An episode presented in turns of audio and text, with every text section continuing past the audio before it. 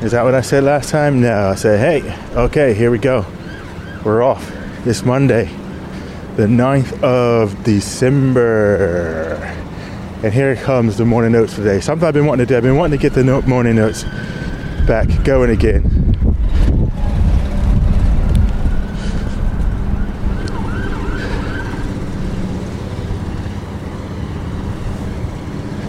Ah, I'm hearing some police sirens.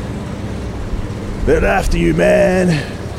No, they're not. Okay, so here we go. Morning notes, December the 9th, Monday.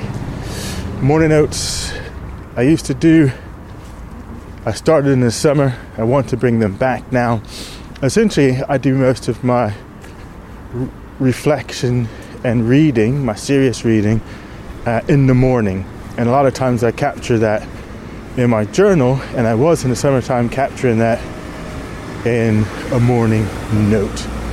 And I've been listening to Dave Winer, who I read his blog nearly daily. Um, and he's one of the inventors of the podcast.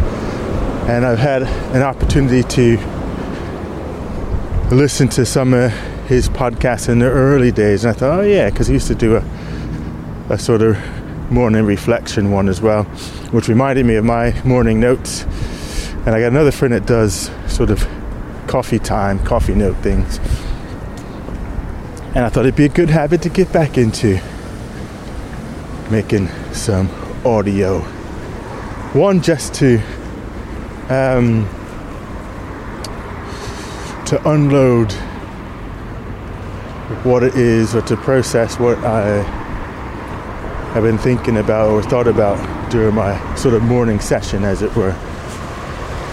And today it was around um, the fact that to win, if you want to win, you can't be comfortable. You got to be out on the ragged edge, facing the inevitable, where you might fail, you might fall, in fact, you might die.